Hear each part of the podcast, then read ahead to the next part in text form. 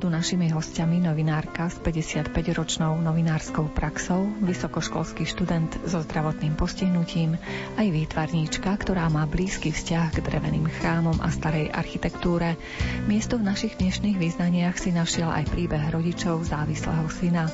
Reláciu pripravili Jakub Akurátny, Jaroslav Fabian a redaktorka Mária Čigášová. Želáme vám nerušené počúvanie. Vždy, keď pília krásny strom, viem, že sa vráti. Dime v daždi, v ústiach riek, v dnešnom smútku zápaliek. Keď sa rúca niečím dom, je mi ho ľúto. Aj keď môžu ďalej bývať v ňom, návrat dáva šancu dvom. Dnes už viem, keď láska stráca tých, kto sa stáva. Som z tých, čo vie, že v útekoch je skrytý návrat.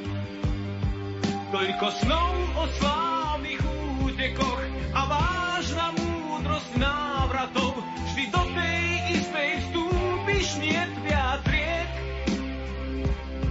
Žiaľ, až dnes to viem, to viem, ja viem. To, čo dávno, dávno viem, už viem. Každá z múdrych žien to vie. Žiaľ, až dnes to viem, čo spím.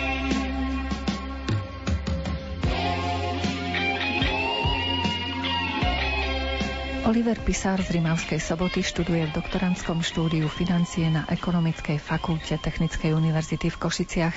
Na tom by nebolo nič zvláštne, veď mladí ľudia sa zvyknú na svoje budúce povolanie pripravovať rokmi štúdia na vysokých školách. Výnimočné v jeho prípade je, že je na vozíčku.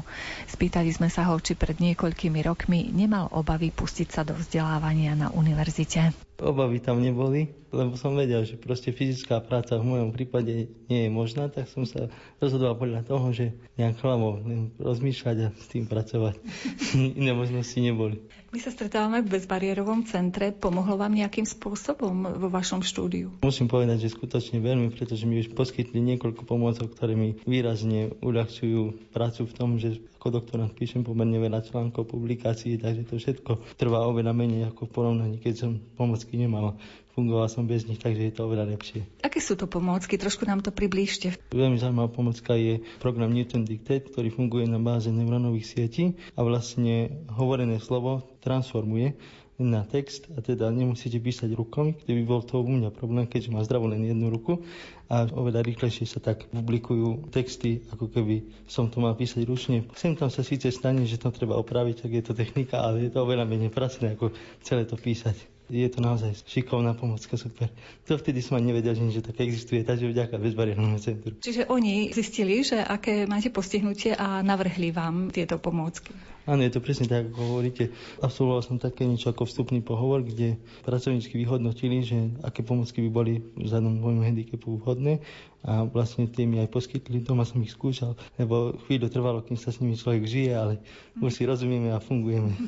A okrem toho písača textov ešte ste niečo využívali? Tak napríklad skenovacie pero som využil, to znamená, že pokiaľ potrebujete nejaký odstavec z knihy, Nemusíte to prácne prepisovať rukou, s kenovacím perom prejdete po texte, ktorý potrebujete mať v elektronické podobe a on to pretransformuje, takže to je tiež super pomocka. Niečo ste aj na skúškach používali? Na skúškach som ani nepoužíval, lebo nebolo potrebné. Väčšinou tam bolo také, že buď sa robilo na počítači v programe Excel, alebo pokiaľ to bola nejaká štatistika, takže tam bolo treba skôr tie výpočtové veci a pokiaľ to bolo také, že bolo treba písať nejaký text, tak sa vyučujúci snažili mi to umožniť umožniť tak, aby to bolo u mňa kružkovacia a nejak nenáročné na písanie, takže nebola potreba nejak využívať pri skúškach. A nejakým spôsobom vám treba aj spolužiaci pomáhali z krúžku alebo teda z ročníka? To určite tým, že vlastne mám handicap a dochádzal som aj z Rímavskej soboty a externé prednášky neboli, povinné účasťou, tak vlastne keď som nevedel prísť, alebo boli nejaké zdravotné problémy, lebo som sa proste necítil na cestovanie,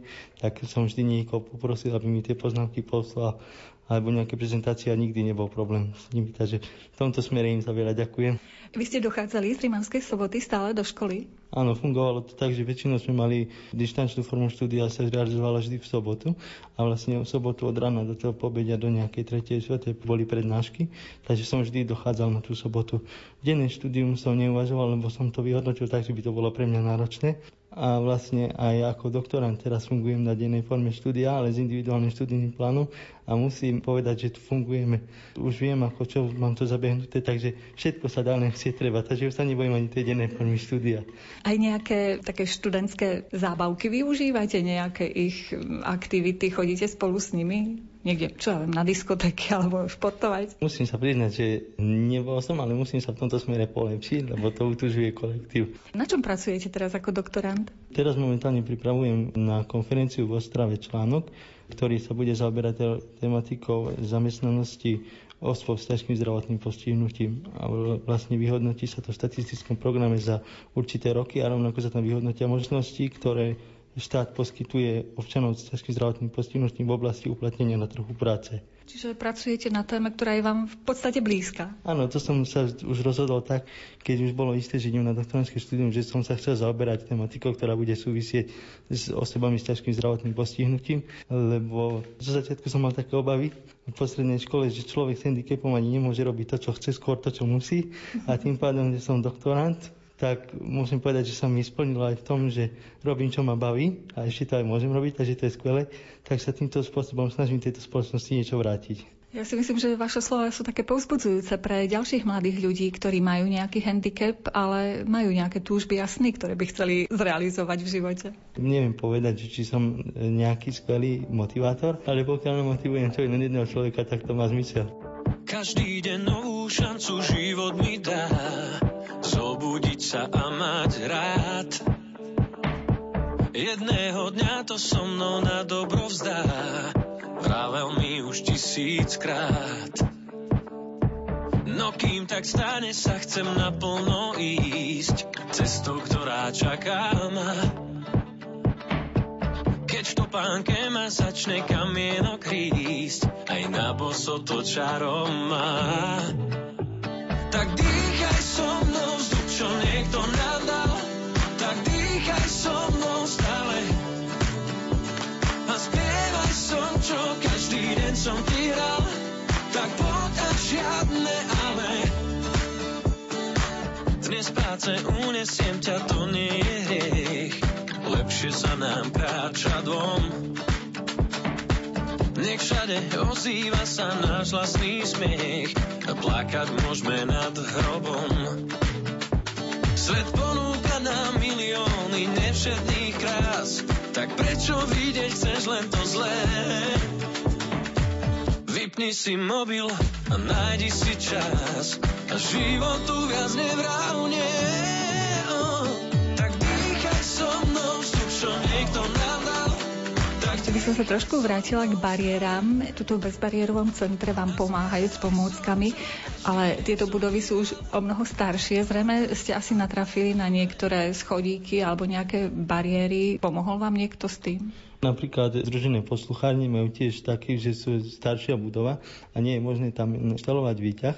Boli tam schody, bolo to náročné, väčšinou spolužiaci pomáhali a tak, ale potom už keď sme zistili, aké sú možnosti, tak som sa snažil tých vyučujúcich poprosiť vždy, pokiaľ to bolo možné, keď sa tvoril rozvrh, aby nedávali konzultácie ani prednášky do budovy ZP2, kde výťah nie je, ale skôr tam, kde sa môžem dostať bezbariérovo. Takže aj v tomto smere sa to dalo vyriešiť, ale opäť trvalo chvíľu, kým si na to zvykli, že niekto taký je na škole a treba to brať v úvahu, čo ja chápem. Natrafili možno na prvý prípad takýto, že nemôžete prísť do nejakej posluchárne osobne. Čo sa týka vyučujúcich na našej fakulte, tak pravdepodobne áno, ale viem, že na univerzite ako takej študuje niekoľko študentov so špecifickými potrebami, ktorí sú evidovaní v tomto bezbariérovom centre a takisto im pracovníci poskytujú ochotne a radi vždy pomoc, keď to potrebujú. Keby ste tak na záver zhrnuli, aký je život e, mladého človeka, študentský život mladého človeka, ktorý je na vozíčku súčasne? Tak študentský život mladého človeka na vozíku je úplne totožný s, s študentským životom bežného človeka. Akurát musíte dávať pozor na schody, na bariéry a na také veci Nemám dokonca rada keď niekto mi akože chce pomôcť tým, že nejakým spôsobom mi chce prácu uľahčovať alebo nejakým spôsobom mi tú namahu zmenšovať, aby to nebolo pre mňa také namáhavé, pretože si myslím, že pokiaľ všetko dobre dopadne, dostanem taký istý titul ako akýkoľvek zdravý človek, takže nemám rád, pokiaľ je to takéto brané, že by mali byť nejakým spôsobom úľavy voči tým študentom so zdravotným postihnutím. Samozrejme pomôcť treba, ale pomôcť je práve toto, že vám poskytnú nejaké špecifické pomocky, ktoré potrebujete a vyriešia všetky problémy, ktoré máte a už potom môžete fungovať ako normálny človek. Spomenieme si aj na nejaké zážitky z vášho štúdia. Taký jeden milý, čo sa mi stal. Mali sme termín skúšky a mal som ako individuálny termín skúšky, že som pricestoval, keď mi to vyhovovalo a vyučíci ma skúšala. Vošli sme k nemu do kancelárie a povedal mi, že nech sa páči, posadte sa. Ja som na ňu a povedal som, ďakujem, mám vlastnú. Tak sa usmial a pokračovali sme v tom, čo sme mali na pláne. Mladí ľudia majú možnosť e, študovať aj v zahraničí. Pohrávate sa s takou myšlienkou? Áno, presne o tomto teraz uvažujem, že by som sa zúčastnil v rámci programu Erasmus Plus výmenného pobytu v zahraničí. Vzhľadom k handicapu by som volil nejakú bližšiu krajinu, k Slovensku, dajme tomu Rakúsko alebo Českú republiku, ale určite plánujem to vyskúšať aj vzhľadom k tomu, že by mi to prinieslo nové pracovné skúsenosti, nové pracovné prostredie, nových priateľov snať a aj by to prispelo určitým spôsobom k mojej samostatnosti, lebo človek, keď je hodený do vody, tak sa aj plávať naučí, tak sa to hovorí, takže v tomto smere staviam na to, že by mi to veľa dalo. Takže určite som odhodlaný, že by som nejaký zahraničný pobyt absolvoval. Nemáte také nejaké menšie obavy pred tým zahraničným pobytom, na ktorý sa chystáte? Práve, že nie. Doslova ma irituje, keď napríklad zdraví študenti nemajú záujem o Erasmus, alebo sa snažia nejakým spôsobom e, vyhnúť tomuto pobytu, keďže majú nohy, ruky zdravé a stále prflú, že niečo sa nedá, to nebude dobre, niečo je komplikované, takže to ma doslova irituje, že nejaký taký prístup k životu mať a pritom nemá žiadne obmedzenia, nič podobné. Ťahni ma ďalej, chcem preskočiť múr, prekročiť práh tam, kde blíži sa smrť. Viem, ty si tam a viem, kto je pán, kto je víťaz nad smrťou, aj keby som zomieral za kohokoľvek. Yeah, a kedykoľvek. Ťahni ma ďalej, chcem preskočiť múr, prekročiť práh tam, kde blíži sa smrť. Viem, ty si tam a viem, kto je pán, kto je víťaz nad smrťou, aj keby som zomieral za kohokoľvek. Yeah, a kedykoľvek. Túžim milovať, ako ty túžim ďalej sun.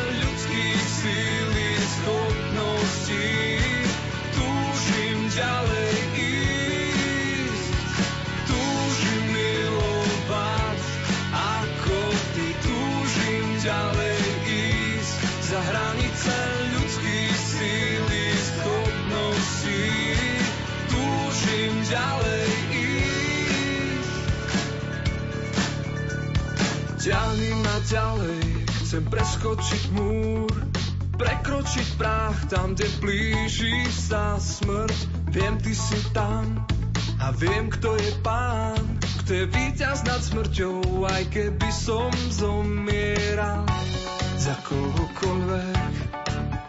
Yeah, a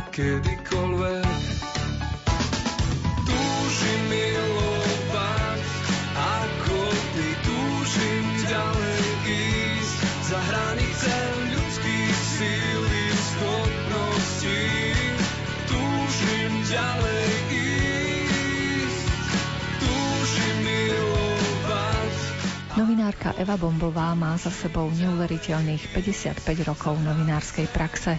Popri tom sa celý život venuje dobrovoľníctvu a pôsobeniu v neziskovom sektore. Za svoje dlhoročné aktivity získala v tomto roku cenu primátora mesta Košice. Som sa s hrôzou presvedčila, že vyše polstoročia som v novinách, 55 rokov, tak to už je ako môj syn mal 2 roky, keď som začala novinársky pracovať, takže roky bežia, no a snažím sa ešte stále, lebo ako povedal, myslím Čapek, že keď v novinárstve jen drábkem uvízneš, takže už ťa to nepustí.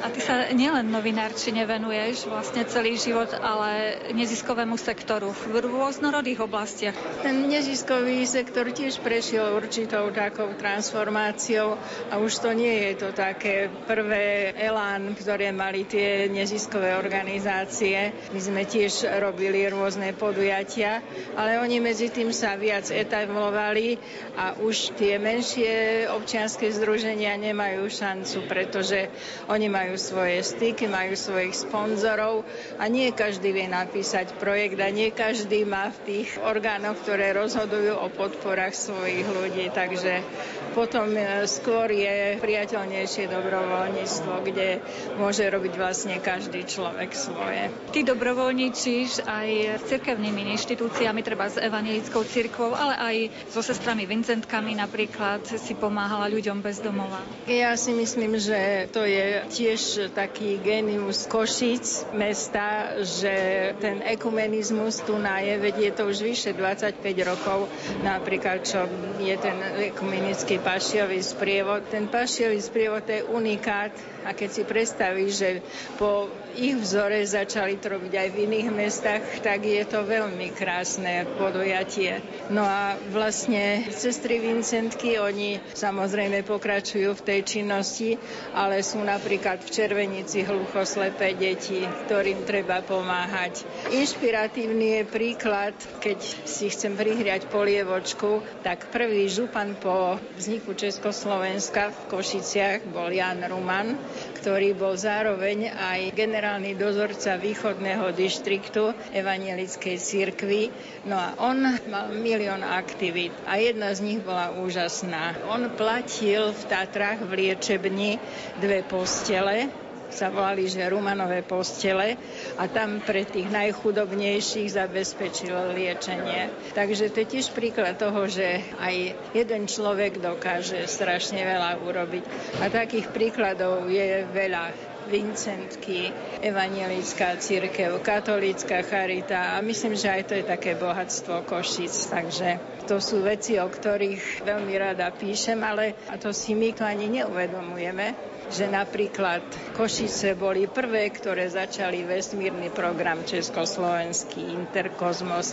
Ja nikdy nezabudnem na pána profesora Juraja Dubinského, ktorý tú družicu v podstate inicioval aj so svojím kolektívom alebo pán doktor Jan Buda, pán profesor, ktorý zase začal robotiku a keď sme založili klub reportérov, tak prišiel pán profesor Buda nám porozprávať o robotike a my sme možno, napríklad ja som o robotoch prvýkrát čítala Stanislava Lema a keď on prišiel, on nás priam nadchol.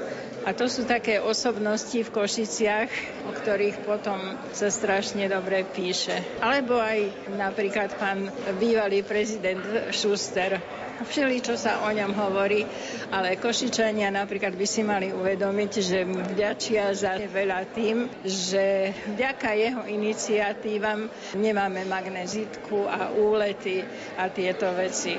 Takže písať o takýchto Košičanoch to je radosť a každému mladšiemu novinárovi závidím, že má takéto pole pôsobnosti, lebo Košice sú aj v tomto úžasné. Ty ako novinárka činu, tak vlastne aj do tej dobrovoľníckej práce sa zapájaš konkrétnymi krokmi, konkrétnymi činmi.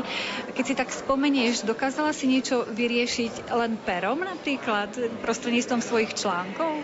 Myslím, že sa našlo, len to boli, vieš, trochu iné časy, kedy ako nemohli sme uverejniť všetko všetko. Ale dalo sa takou zákulisnou v úvodzovkách politikov, že skutočne niekedy len pohroziť, že ako tak pôjdem najprv za pánom predsedom ONV a s ním prerokujem, že aký ste neochotní, lebo také boli časy. Taký prípad mne sa veľmi páčilo.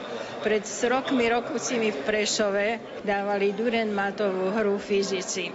No a nám tá fyzička hrala ju Nadia Ninačová, úžasná herečka. Na jedna veta tam rezonuje aj po rokoch. že žaluj časy a idei. No lenže tie idei sme aj žalovali a niekedy pretrvali celé veky. Takže teraz treba žalovať, treba kritizovať, lebo teraz môžeme. A dúfam, že už to nikto nepokazí. Podľa toho, ako sleduješ vývoj novinárčiny, zmenili sa novinári, alebo aj spôsob práce, aj vôbec celá tá žurnalistika a k lepšiemu či k horšiemu? Ja si myslím, že aj novinárčina je odraz spoločnosti a situácie v nej, ale ja sa teším, že dneska nemusia novinári chodiť treba si z predsedu ONV, ale idú rovno a to je úžasná výhoda. Druhá vec je, že niektoré médiá žiaľ vidieť tam vplyv vlastníkov a v tom vidím ohrozenie, lebo sú osvietení treba z majiteľia médií, ktorí si uvedomujú, že keď oni tam dajú svoje, čo presadzujú, tak ten čitateľ už dneska veľmi rýchlo rozpozná že prečo to tam je.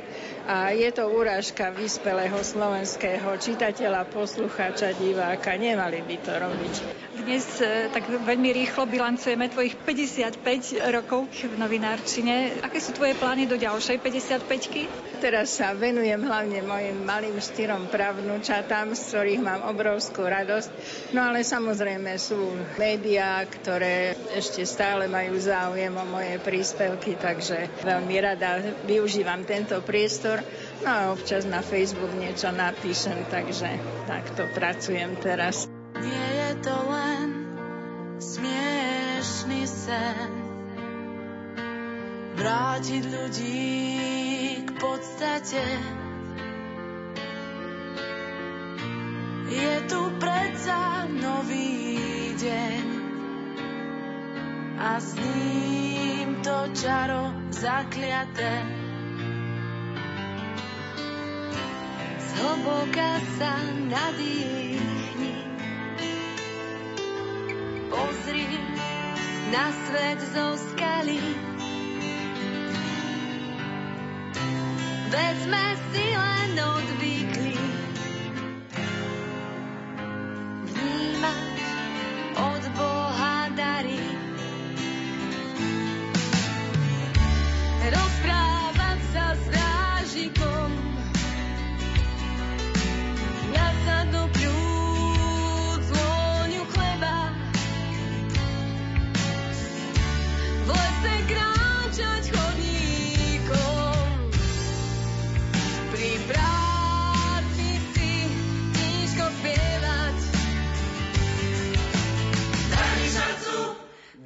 chances.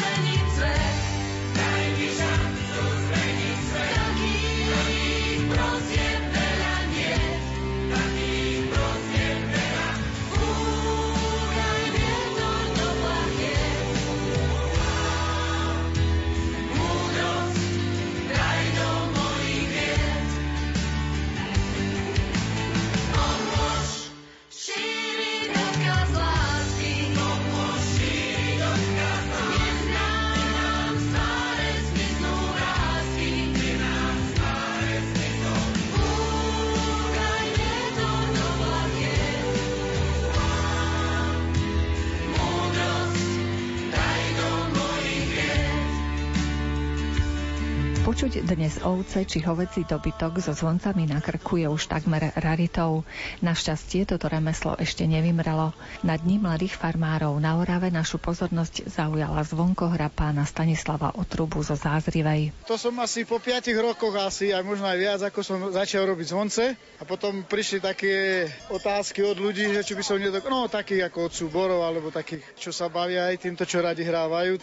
No tak som sa pokúsil vyrobiť zvonkohru, len som myslel na to prísť, ako tie tóny vybrať, viete. No a potom už keď som vybral tóny, ešte som pre jedného pána z Trnavy, on bol nejakého takého orchestra, no takto sme sa celý deň bavili, kým sme vybrali tú prvú zvonkohru. No ale už potom som prišiel do toho, ako to, tak som si dal ešte záležať na každom jednom veľkosti zvonca a potom sa už podarilo. Čiže všetky tieto zvonce ste si sami vyrobili? Tieto prakticky všetky prešli mojimi rukami, lebo mi pomáhajú aj synovia, no ale keď si vezmem, že ja striham plechy na tie zvonce, no tá, ale tieto šuliare väčšinu to to je ešte moja záležitosť, tie sú trocha náročnejšie ako tie klepáre. Tieto šuliare, to je všetko za moja záležitosť. To myslím sa ja im venovať ešte. A ako sa vyrábajú, keby ste nám tak priblížili trošičku? Ako sa vyrábajú? No z kúsa plecha sa nastrihajú také obdržníky, podľa toho, aká veľkosť vonca, aká forma. Podľa formy sa to kreslí a potom sa v takom ako bukovom kláte, alebo v kláte sú také jamy vydlabané, tam sa to vybombíruje potom sa to zohne na rohatine, pozohýna do toho tvaru zvonca už.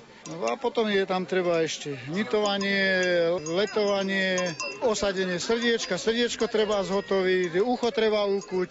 Takže roboty ako na kostole. A to srdiečko je z čoho? Srdiečko, nakedy to kováči kuli, no ale že keď teraz sa dá gulatina kúpiť, tak ho narežem z gulatiny. Také sú dočky mali a naletujem ich na drôt a sa zavesí na šibeničku potom. A pre koho vyrábate tie zvonce? História zvonkástva asi viete, na Slovensku siaha možno 300-400 rokov dozadu. V Jelšave sa živila, dá sa povedať, skoro celá, ak nie dedina, ale jedna ulica určite. A ešte pred prvou svetovou vojnou údajne tam bolo podľa prameňov, čo sú z Jelšavy, bolo tam ešte 700 remeselníkov, ktorí robili formou družstva. No len nešťastným rozbitím Rakúsko-Uhorska prišli o trhy. Získali sme síce samostatnosť, ale prišli sme o trhy, tí predkovia naši. Takže už medzi prvou vojnou už robila len jedna rodina a údajne, že sa im nedarilo, no ale pošli do Rumunska. A pokiaľ viem, Rumunska sa, lebo to sú zvonce, dá sa povedať, klepáre, tieto sú zvonce takého valaského pochodenia, hej, že majú asi s tou valaskou kultúrou čosi. Tak v Rumunsku ich robia, no ale po druhej vojne už robil len keníreš,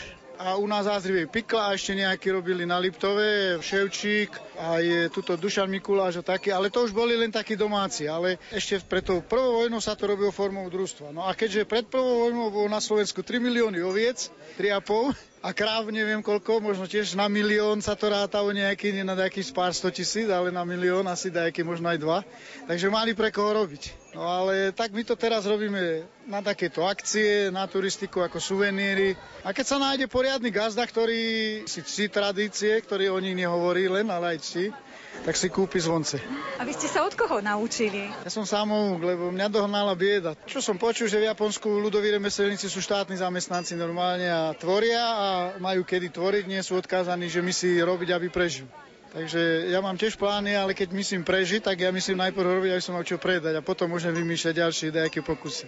A turistov tiež ako nemáme, takže by sa tu zakopávali o seba až na malé výnimky. No ale tak chvála Bohu, ja sa už živím s tým 20 rokov, prežili sme celá rodina, vychovali sme 7 detí. Najstaršia začala, chodila na strednú školu, keď som začal robiť zvoncu, najmladšia bola na ceste len. Tam bol 20 ročný rozdiel medzi najstaršou dcerou a najmladšou a prežili sme. A tá robota, aj keď už niekedy by som aj šmáriu, ten vercach, ale baví ma to zatiaľ ešte.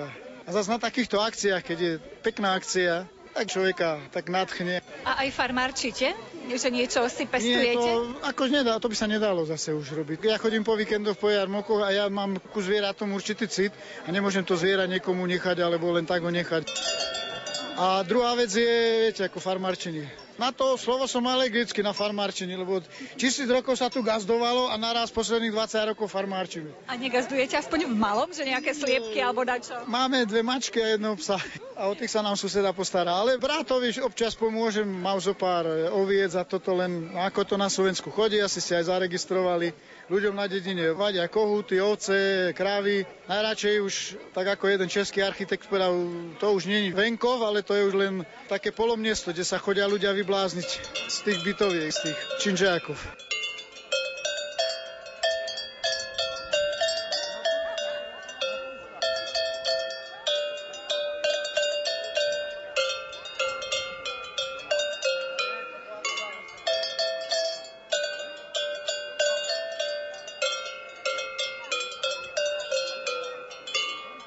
Ste teda aj hudobník? Vďaka zvoncom asi mi to pán Božko poženal, že som sa naučil hrať, lebo ja som bol tako hudobné drevo aj v škole. Takže som sa naučil na zvon...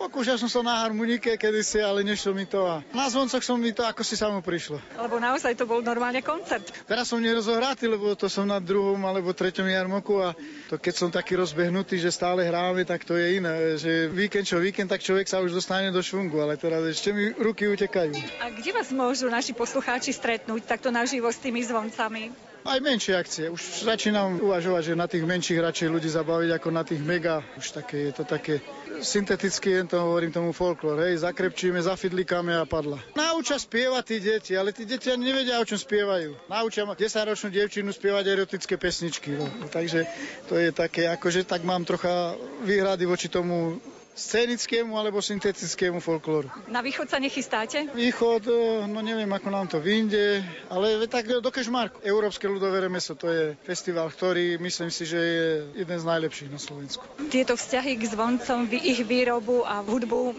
zdedili niektorí vaši potomkovia? No chalani, hej, no jeden je kováč umelecký, druhý je kovoritec, no zdedili. No učia, robia to so mnou, neviem, či sa ich to bude baviť, či to budú mať komu robiť. Veď zás, no, ja som, keď som začínal zvonce robiť, mal som 40 a žijú u nás zvonkár, ktorý spomínal, keď začínal, on mal vtedy 70-80 už pomaly a povedal, už to bolo vtedy na vyhnutí. No a to mal 30, takže 50 rokov dopredu. Možno, že sa ľudia k tomu vrátia. Máme tu Polsko pomerne blízko, tak možno z Polska takýto trh. No, do Polska by sme sa mali, by mali prvom rade kultúrni referenti a starostovia chodiť na exkurzie. To Polsko je iný kraj, iný to je. Tam tá kultúra žije iným spôsobom. Majú tradičné koliby, žiadne tie maringotky vyobkladávané. Tradičná koliba, starosvetská valaska a turisti chodia za tým. Oštiepok urobený ručne, nezabálený do igelitu a tak. Robili sme aj taký projekt s Poliakmi Trasa Valaskej kultúry, to je aj na Facebooku, aj na tých týchto, že na oživenie, lebo Poliaci prišli s tým projektom, oni majú okolo 120 salašov, čo chcú zachovať a chcú si dať do UNESCO tradičnú salašnickú výrobu, aby boli ochránení pred domácimi úradmi, aby ich Európska únia chránila. Lebo každý nadáva na úniu, ale únia chráni kopu veci, čo naši ľudia ani nevedia tradičné. Hej, keď to budú mať ošetrené aj cez UNESCO a cez Úniu, tak oni povedia, že ja sa môžem ukázať, mňa Únia chráni, nie toto. Lebo my sme už začali tu kupovať mrázenie, boxy a kadečo a potom ten saláš nie je salášov. Keď je výroba, nemám nič proti tomu, ale prečo keď má nachto 100 oviec, prečo by nemohol mať tradičnú kolibu zaudenú, aby tí ľudia videli, ako to, ten oštiepok vzniká. A mal by si to ten bača predať rovno na kolibe a nie špekulovať, aby zháňal odberateľov, ktorý je obchodník a toto. To je. Také chore je to u nás, ale Čiže v Poľsku majú aj takíto menší farmári no, lepšie podmienky. Tam, tam sú najväčší, tam majú aj dotácie do 350 hektárov a gazda, ktorý je väčší, ten nepotrebuje. Chvíľu sem a chvíľu tam zvony v diálke počúvam. Chvíľu sem a chvíľu tam zvony v diálke počúvam.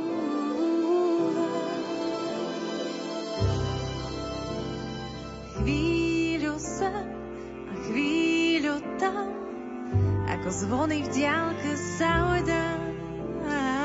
Chvíľu sa a chvíľu tam, ako zvony v diálke sa ojdám.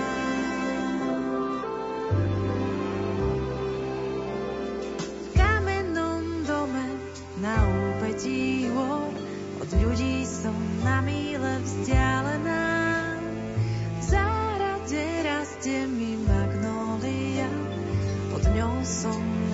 rada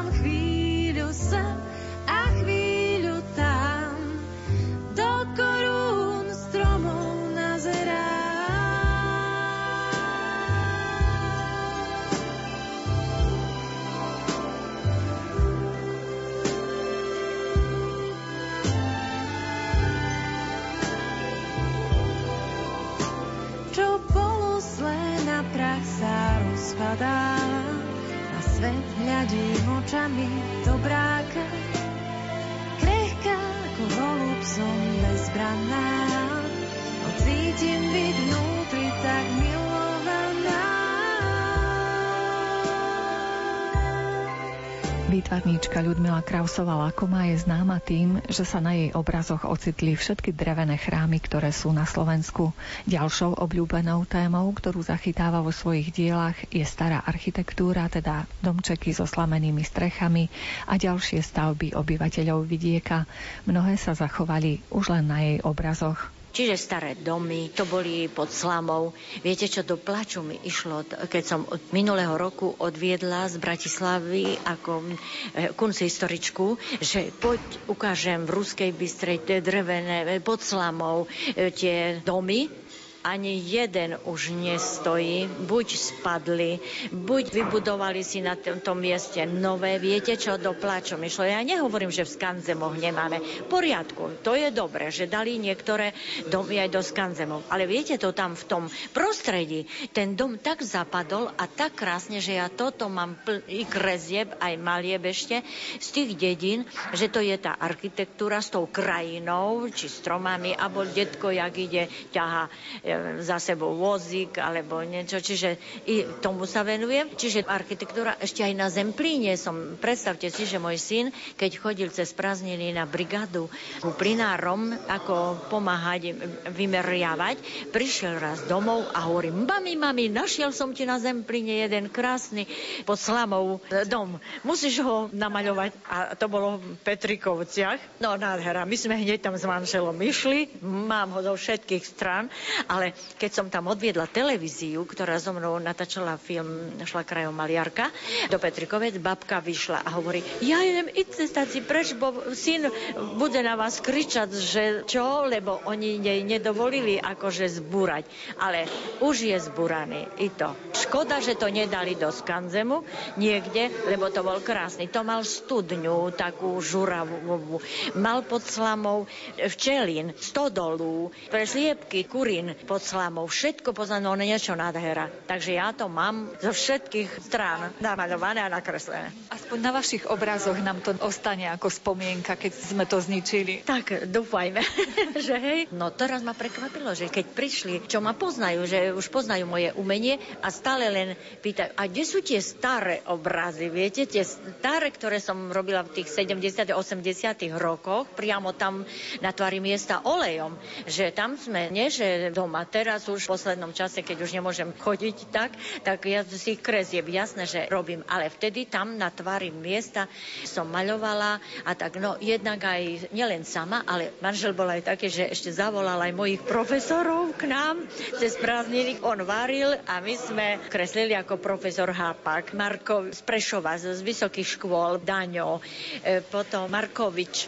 To chodili k nám, u nás nocovali na týždeň a my sme si vyšli vonku a maľovali. Že ešte som sa zdokonaľovala aj po vysokej škole, ešte na tom maľovaní vo plenéri. Mali ste súkromné hodiny v podstate. No veru súkromné, lebo keď som prišli, každý ukázal, čo robil a teraz už pán profesor, prosím, povedzte mi, čo tam je zle, alebo čo povedzte, alebo tak sme si vždy, tak on vždy povedal, že to je dobré, alebo ešte no tam by trvalo to, alebo také, nech sa tu ozve taká farba, alebo taká farba, ale bolo to vynikajúce. Ktoré plenéry tak najviac sa vám páčia, kde sa cítite dobre, keď chodievate?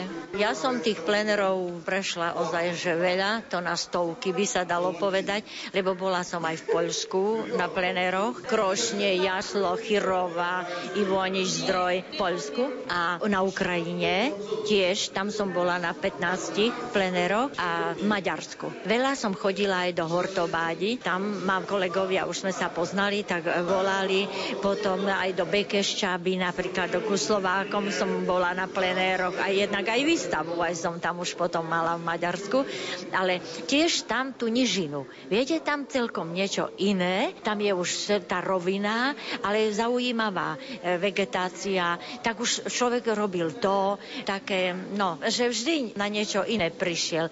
Takže, hovorím, ja väčšinu som e, v Maďarsku, no to som bola 11 krát v Hortovádi na plenéroch plenéroch tam. No a aj iné potom tam Vámoš, Perc, Debrecen a toto, takže s maďarskými kolegami, ale tam boli aj z Rumunska, z Bulharska, takže sme sa tam stretávali. No a hovorím, Ukrajina. Na Ukrajine, keď som bola, ešte som bola až na Kamenec Podolsky. To je na konci Ukrajiny, kde nás vyviezli celú noc autobusom, sme tam išli, no ale to je niečo nádhera. Tam sa spája celá história vôbec umenia Kamenec Podolsky, kde je od prvotno po spolnej spoločnosti by sa dalo povedať, stavby až po súčasnosť, no to je všetko gotika, renesancia, no niečo nádhera, takže z toho mám krásne zažitky, kresby, maľby, kamenec podolský, Karpáty, no skrátka, čiže tiež tam človek prišiel na svoje a tiež staré domy, viete, i tam. To je niečo také, niečo jak u nás. Blahosloven si, Hospodin,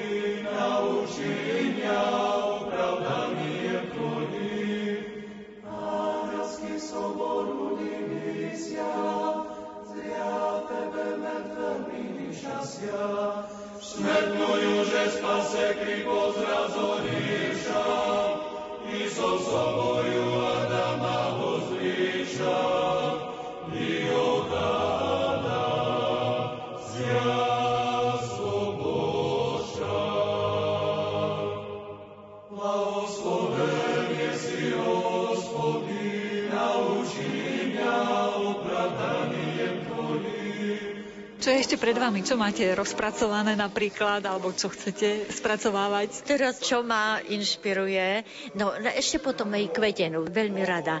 No ešte vám poviem takýto príbeh, že keď sme sa vracali z tých našich potulkách od Sobraniec cestou, domov, autom a videla som pri ceste na priekope, no a u nás sa hovor na šancu. Viete, šanec? Na šancu kvety, napríklad maky, margarety. Ja poviem manžel, že zastav, zastav, ja si natrhám margarety, natrhám si kvety, lebo zajtra môže pršať, nepôjdeme vonku a ja budem kresliť e, zátišeň kvety a tak, lebo to som mala. Tak maľovala som aj tú kvetenu a takéto chceli aj na predaj, že chceli do diela do Prešova. Tak som dala jeden obraz do Prešova, no a robila som to tak, že nebo vaze tie kvety, ale treba na tom šancu. Viete, na tej priekope, na tom tie kvety. Keď som dala do Prešova takýto obraz a dozadu som napísala na šancu, neviem, neviem no ale na šancu. Tu mi volá po troch, štyroch dňoch pani vedúca sprešovať z diela. Vieš čo, predal sa ti obraz, ešte namaľuj ešte taký istý, lebo mal šancu. Ona nerozumela zemplinskému slovu, takže ešte raz namaľuj taký, bo malo šancu. No a potom, keď e, som e, doma už bola, nemala kvety, a neviem prečo z pamäti som nerobila, tak e, ten mladší prišiel zo školy a ja hovorím, Vojtiku, zober bicykel, choď tam pod hrádok, na luku. Nazberaj mi kvety, čo uvidíš, to je jedno, e, nevedzu, alebo čo len mi naše. Mami, mami, toľko tých kvetov maľuješ, ešte si sa nenaučila na spameť. Nechcel ísť, no lebo mal svoje. Zo školy prišiel a on ešte si sa nenaučila na spameť maľovať. Chystáte nejakú výstavu? Som mala 72 svojich samostatných výstav a 202 kolektívnych. Sa zdá, že no však pozberaj obrazy, zoznam. To nie je ono, to je, viete, výber a tak.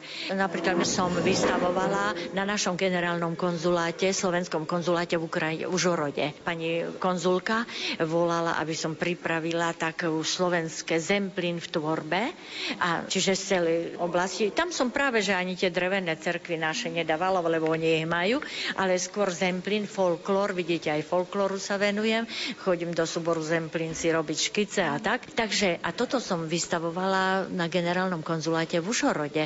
Malo to aj predlžili tú moju výstavu. Takže i to. No potom hovorím v Bratislave, v Zičiho paláci som mala tiež taký prierez celou svojou tvorbou a tiež e, prišli zemplinčania žijúci v Bratislave a začali spievať Ej, za Lužický poľo s ružami okolo. Tak mi dobre padlo. Mávam, no, skrátka vystaviť to. Každý rok vždy sa nájde. Relaxujete len pri maľovaní alebo poznáte aj iný relax? Prv som sa zlostila, že nič nerobím, lebo manžel skôr varil, už ak bol na dôchodku a hovorí, a ty choď už do ateliéru a už maľuj. Prv som neveľmi to pačilo, ale teraz ja mu fakt zase ďakujem, že som robila, že človek ozaj tej, má tej tvorby dosť a že ozaj ten voľný čas nemusím rozmýšľať ani nad tým stresom, čo je teraz. Nemôžem si pomôcť, ale tak, aby som nerozmýšľala na inom a neplakala aj niekedy ako sama.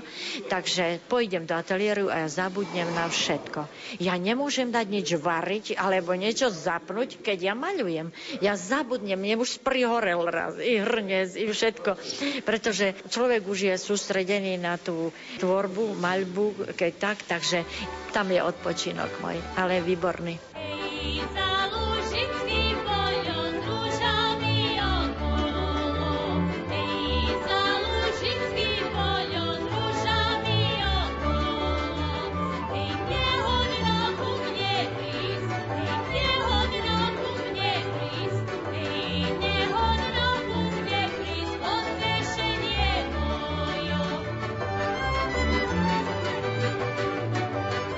Deti vedia rodičov poriadne prekvapiť a to nielen pozitívne.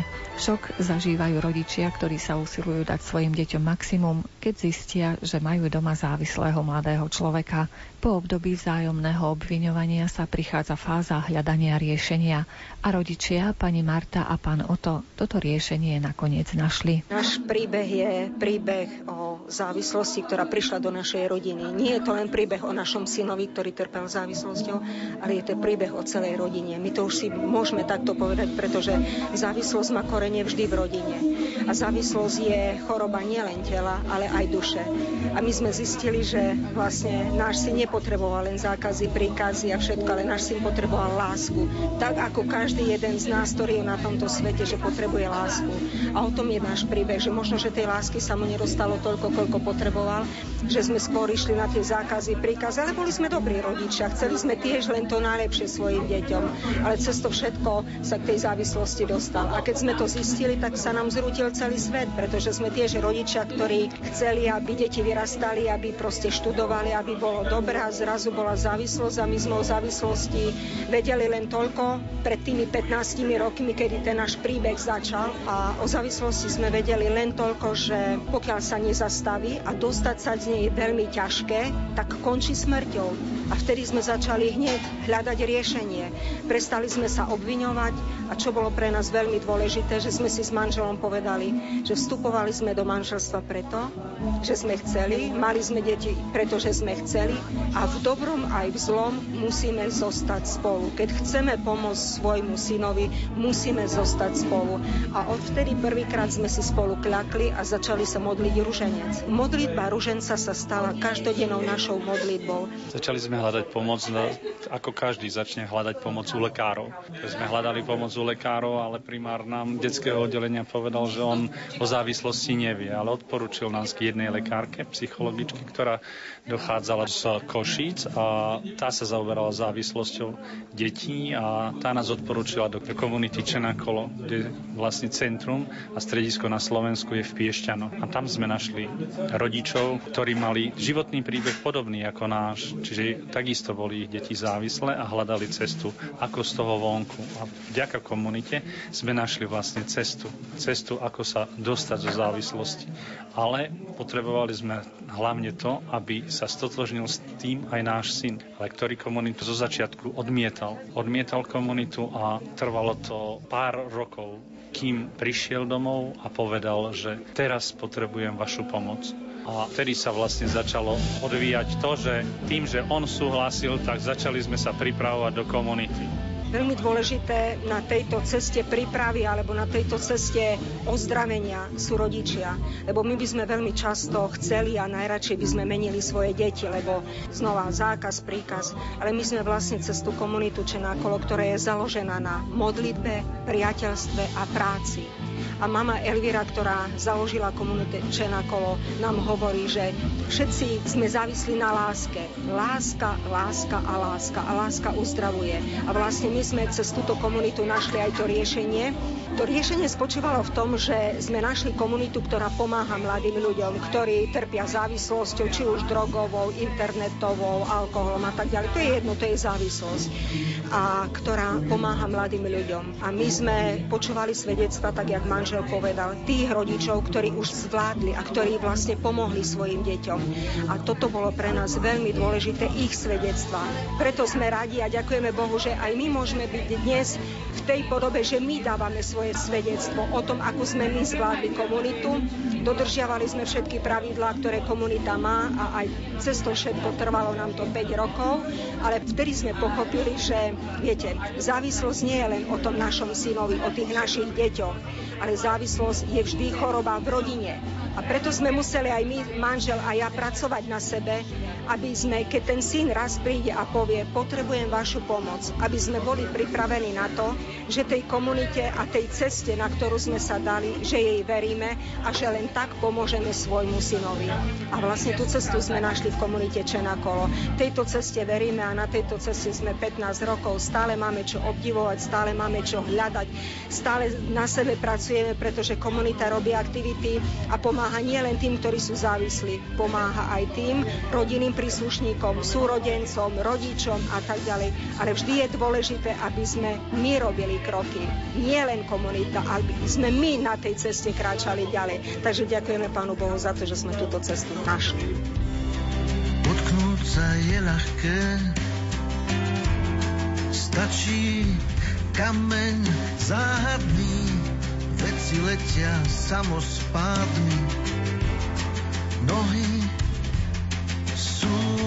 vratké, pád to nie je zlý hráč. Svet má inú tvár, siedmom nebi žobrák krán. Skúša zemskú ťaž,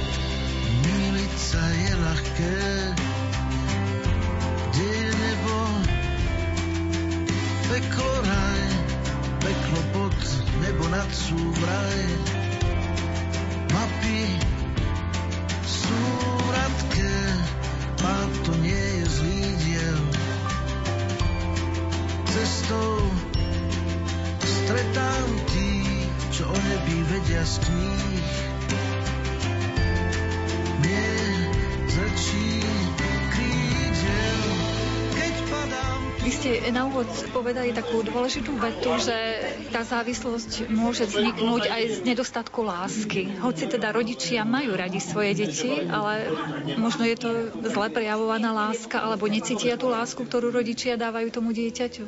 Zo svojej skúsenosti ja môžem povedať, že možno, že málo počúvame svoje deti. Málo počúvame, čo oni potrebujú, čo oni chcú, aké oni majú predstavy. Ale väčšinou my im vtlačame svoje predstavy.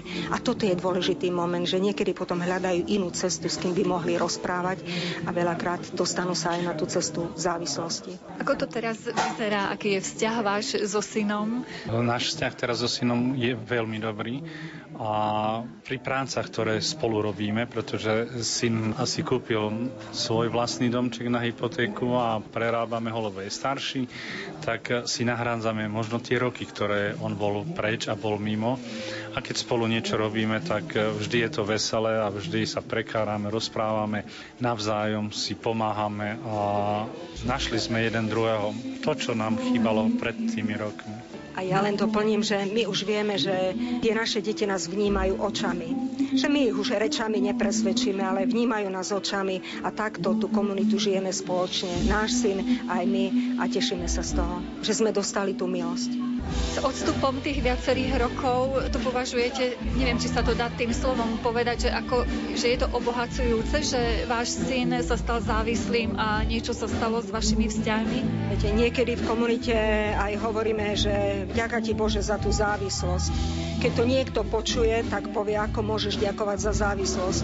Ale my naozaj ďakujeme Bohu za to, že Sice prišla závislosť, lebo Pán Boh zastavil aj nás, manžela a mňa a dal nás na tú cestu, na tú cestu takej lásky, takej Božej prítomnosti, aby sme ten svet a tú rodinu a všetkých blízkych vnímali troška ináč. Že nie len majetok a tie hmotné statky sú dôležité, ale dôležité je to, že máme deti, že máme vnúčatka, už že sa tešíme z toho, takže ďakujeme Pánu Bohu za to. Možno by sme mohli povzbudiť rodičov, ktorí riešia možno podobný problém a naozaj si myslia, že ich postretla obrovská tragédia, že sa dožili niečoho takého. Ako by ste dokázali vy ako otec, syna, ktorý bol závislý, povzbudiť tých rodičov, že čo majú robiť, ako majú rozmýšľať? Môžem povedať to, čo sme urobili my, že nebrať to na ľahkú váhu. Je to ťažko povedať, ale závislosť väčšinou končí smrťou a čas sa počíta niekedy možno na sekundy, niekedy na hodiny, na dni, na roky, ale vždy nájsť tú cestu. A my sme tú cestu našli v komunite. A ak by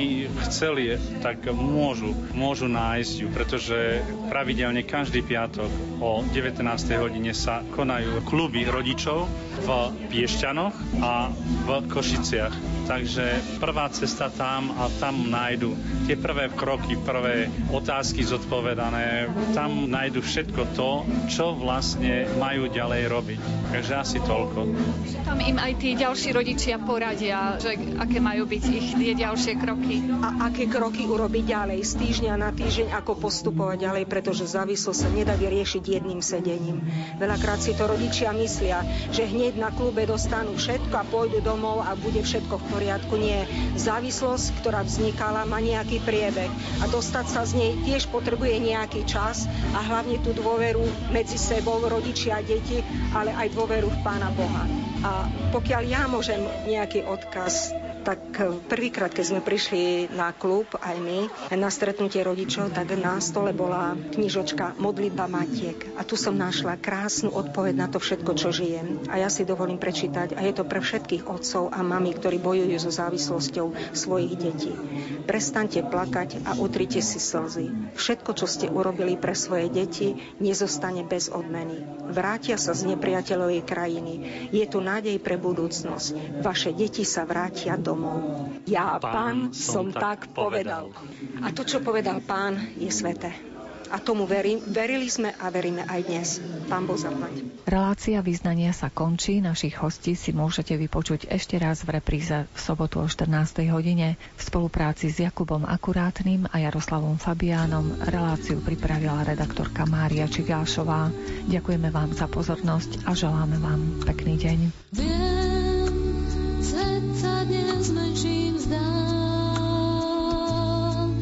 Ti.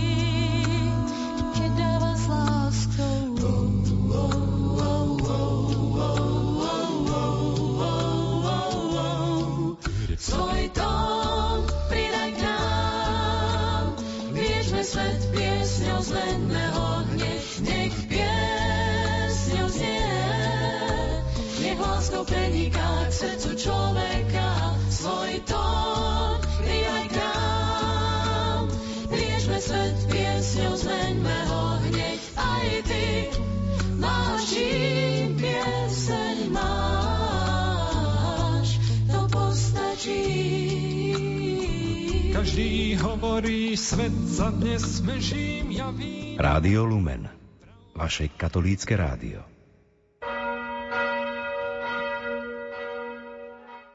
Milí poslucháči, v tento sviatočný deň vám v nasledujúcich minútach ponúkame prostredníctvom katolíckej televízie priamy prenos modlitby Aniel pána z Vatikánu. Na Svetopeterskom námestí sa ju pomodlí pápež František spolu so zídenými veriacimi. Už o chvíľu odozdáme slovo našim kolegom do televízie Lux.